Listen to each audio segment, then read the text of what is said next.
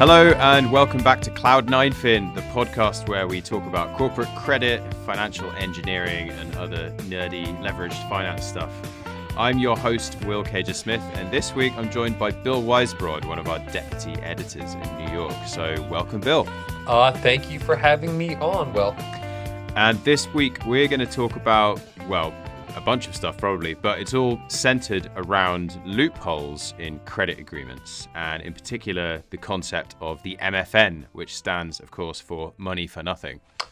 Yeah, that's what Dire Straits were singing about. Um, leverage finance credit agreements. Yeah, obviously, obviously that's completely incorrect. Um, it stands for most favored nation, right? Which is, to be fair, not the most obvious guess and doesn't sound that financy.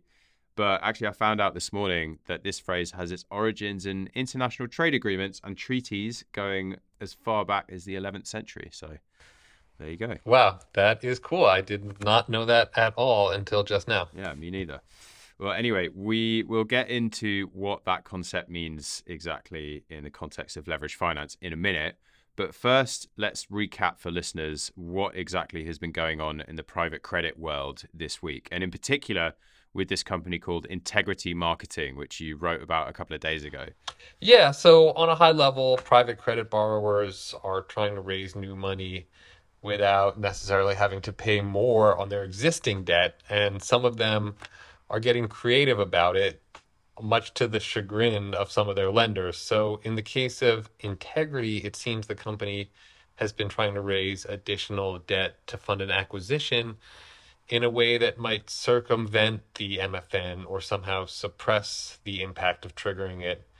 And by MFN, I mean the most favored nation clause in its existing credit agreement, which gives existing lenders the possibility of a coupon increase if the company raises debt from new lenders at, at a significantly higher interest rate.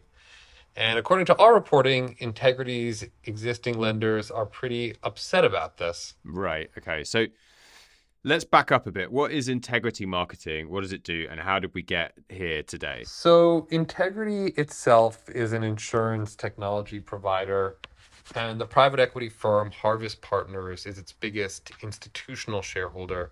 Um, back in 2019, the company raised a $945 million unitranche loan led by Owl Rock Capital Partners. They're a large mm-hmm. private credit firm. And um, so that loan has since been upsized many times to the point where it's now totals about nearly $5 billion. And uh, so, you know, given that size, this MFN situation involves a lot of funds throughout the world of private credit. Right, yeah, especially because um, it, during a lot of those upsizes that you mentioned, they will have brought in new lenders. So the, the kind of book of, of lenders will have got bigger and bigger. Okay. And you mentioned that the company is trying to avoid paying more for its on its existing debt, and that makes sense if you understand how MFN language works in a credit agreement. But I'm aware that some of our listeners might be less familiar with that.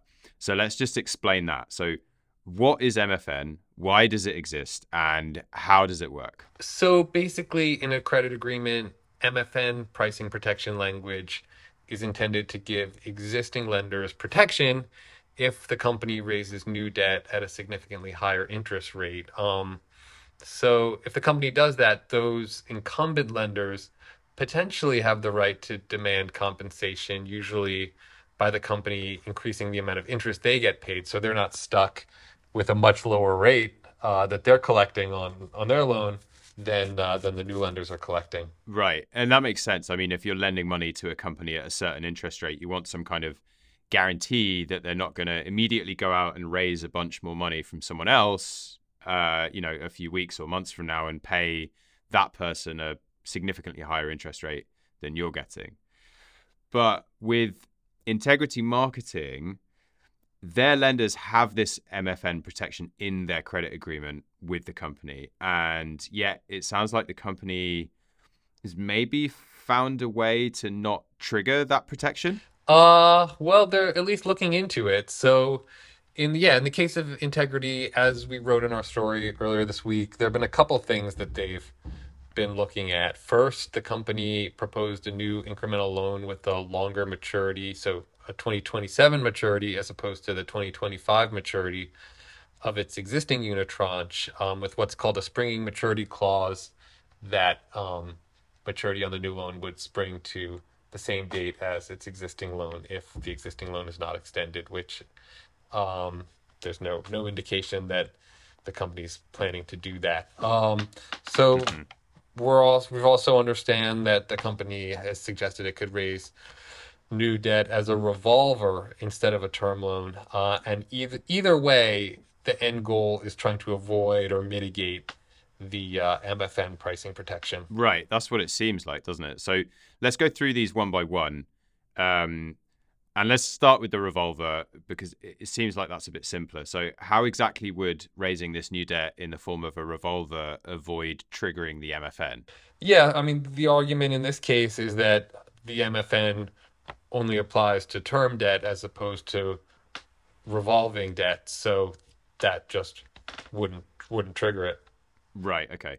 But then there's this weird thing about an incremental loan, so an add on to their existing unitranche loan, but the incremental loan would have a different maturity, at least as of now, but it's got this springing maturity and and somehow they also might avoid triggering the MFN in this way. So how does that work? How does how does this kind of slightly more complex maneuver get around the MFN? Yeah, this is a little more complicated, but basically the incremental loan has a 2027 maturity, as I mentioned, but it also has a springing maturity clause that would clause that would switch that 2027 maturity to a 2025 maturity, the same as the existing loan if the existing loan doesn't get extended. Right. And the company isn't currently planning to extend the existing loan, right? Right. That's that's our understanding that there have been no talks to no discuss that that hasn't been under consideration. But by giving the new loan a nominal 2027 maturity, the company can sort of change the outcome of that yield calculation that determines whether or not the MFN gets triggered, or at least keep it from going higher than they want it to go. Um, and that would really soften the impact, uh, the cost impact of raising the new debt. Okay. Yeah. So, yeah, th- this is pretty complicated, but I can see what they're driving at. These formulas for calculating MFNs and whether the MFN has been triggered are often quite specific. And that probably means there can be ways around them, kind of loopholes.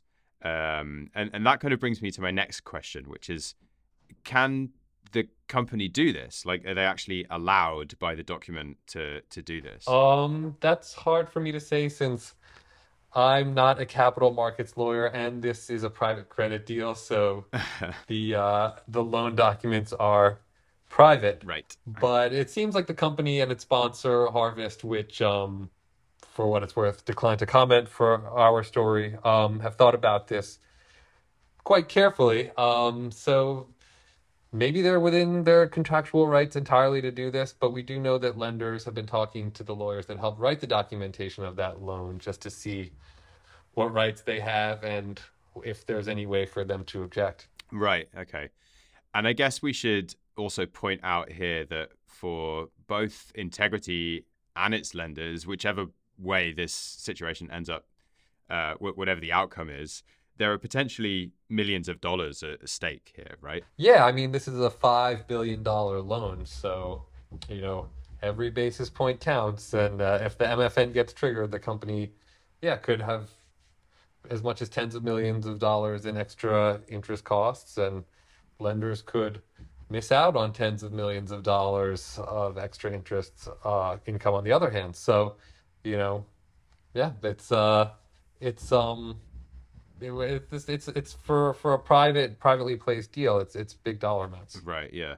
Um, and having to reprice a bunch of debt that you raised in 2019 to today's interest rates, I mean, that's like that's a huge jump. The interest costs have just spiraled higher this year. Right, right, and, and you know, just looking at it from the outside, I think that's why I would say the um the company doesn't want to extend its uh existing loan to 2027 because um why would you do that when you're when you have 2019 pricing on it? Yeah, exactly. Yeah, why would you open up a, credit agreement again, kind of unnecessarily? Um, so, I have another question. Zooming out a bit, this kind of thing you know, spats over documentation and covenants. It's not exactly a new thing in credit markets. Like we've heard of trapdoors and black holes in covenants, and people talk about getting J screwed or chewied.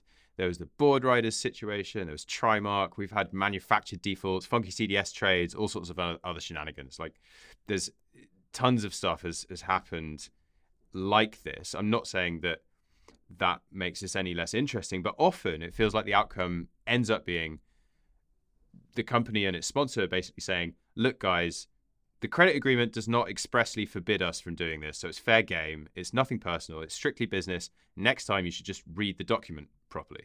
But the big caveat for this situation is that most of that stuff happened in the broadly syndicated credit market, whereas this right now is happening in private credit. And I feel like that's quite an important distinction. Like, what what do you make of that? Yeah, I mean, there are plenty of examples of parties taking advantage of anything they can in the credit in credit agreements and big syndicated liquid loan deals. I mean, to a certain extent, that's like that's expected. Um, but in the world of private credit, it's it's more opaque. It's it's private. Um, but you know, a big part of the way that that asset class pitches itself is um, you know that it's a relationship business that you know uh, lending funds win repeat business through their relationships with uh, with with private equity sponsors and you know even though even a big deal you know they're they're, they're they call them club deals so mm-hmm. it's not like uh, you know eh, the, the people sort of you know they know each other they they're around similar or same deals time and time again um so you know it's only it's it's a, it's it's atypical to see those relationships turn adversarial. Um, not saying it hasn't happened, but it's just not um, mm-hmm. not as we it, not, not as much as you see in in, the, in a liquid loan deal. Right. Okay. So the bigger question, I guess, is: Do you think this is a one-off scenario? I mean, I know you mentioned that there's this other company, Galway Insurance, that is maybe doing something similar, although by a slightly different mechanism. Um, so you know, uh, we're not saying it's never happened before and that this is a complete one-off. But do you, do you think this is this is a sort of idiosyncratic thing, or are we going to see more of this given the market backdrop at the moment? Is it going to become a bigger trend? Yeah. So we we uh, also mentioned Galway Insurance trying something similar to uh, raise money without raising its overall cost of capital in the story. Um, and its overall cost of debt capital. So, uh, yeah, I mean, this certainly could um, become a trend, uh, become a bigger trend and something to watch because as credit markets get tighter and debt becomes more expensive, um, as we're seeing now, sponsors and borrowers might try to get creative about how they raise new money to fund things like acquisitions without pushing up, yeah, overall cost of capital. So, um, you know, it's just a it's a pretty new dynamic for the world of private credit because that asset class has really grown um, since 2008, since in the post-crisis low low yield world as people looked for you look to illiquid loans to get paid that illiquidity premium but now it's um yeah it's it's a new world a new environment so new dynamics are emerging um mm-hmm. yeah yeah, and I mean, as you point out, the private credit market has been hot for a long time, or at least it was until earlier this year. So, in a hot market, docs often end up getting very loose. Um, and on that basis, I kind of wonder what recourse lenders really have in a situation like this. Like, if the documentation allows these kinds of maneuvers, can lenders really do anything more than just, you know, complain about it? Yeah, I mean, it, it remains to be seen. I, I think it is important for uh, from some lenders for some lenders to kind of hold hold a boundary in situations like this so that it doesn't become um, become the norm.